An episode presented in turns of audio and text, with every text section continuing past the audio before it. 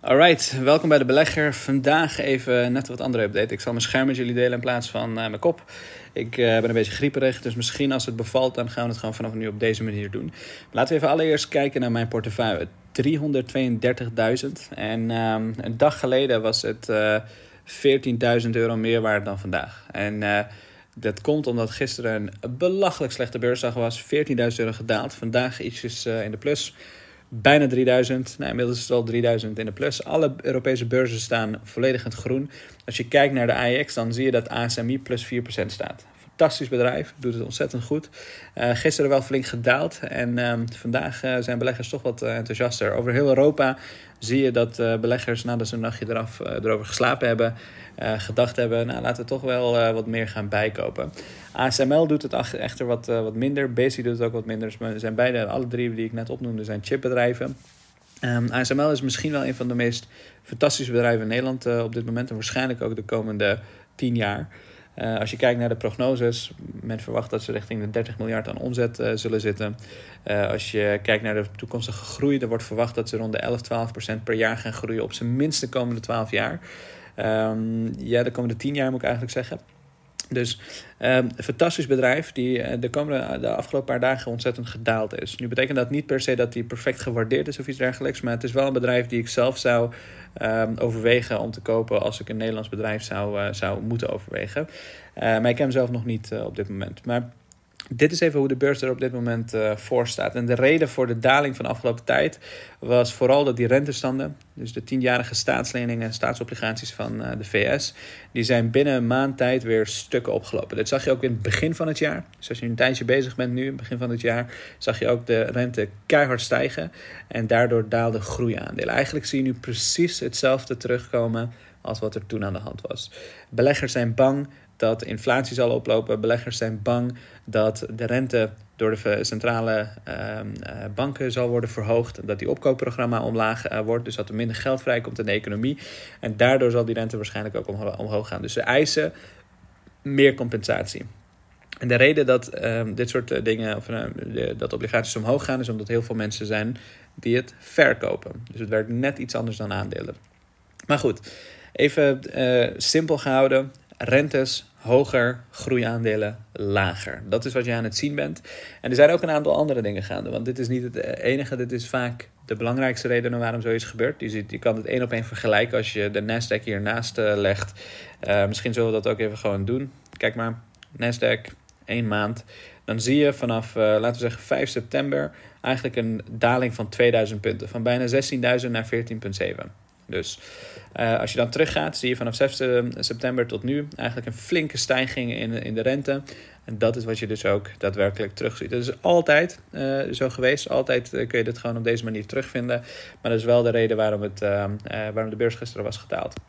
Als we kijken naar Evergrande. Evergrande heeft een aantal takken, zoals de Chinese investeringsholding en de EV-bedrijf, die, die ook onder Evergrande valde, uh, viel.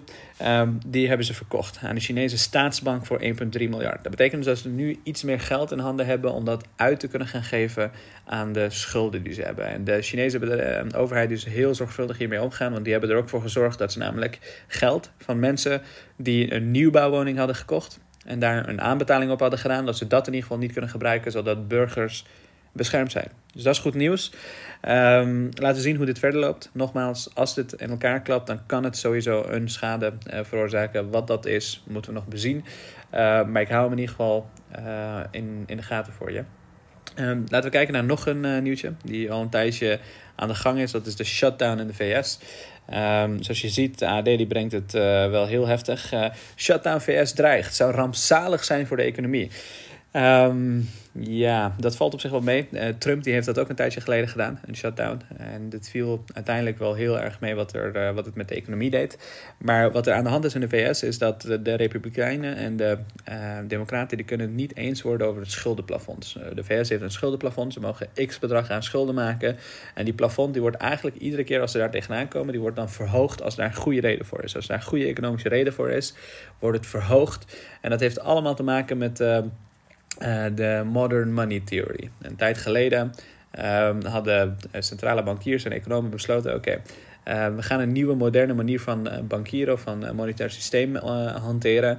Dat is namelijk dat je zoveel mag bijdrukken als dat inflatie en productie van je goederen dat toelaat. En de VS die heeft het op zich best goed gedaan. Dus er is een reden om die schuldenplafond omhoog te krikken.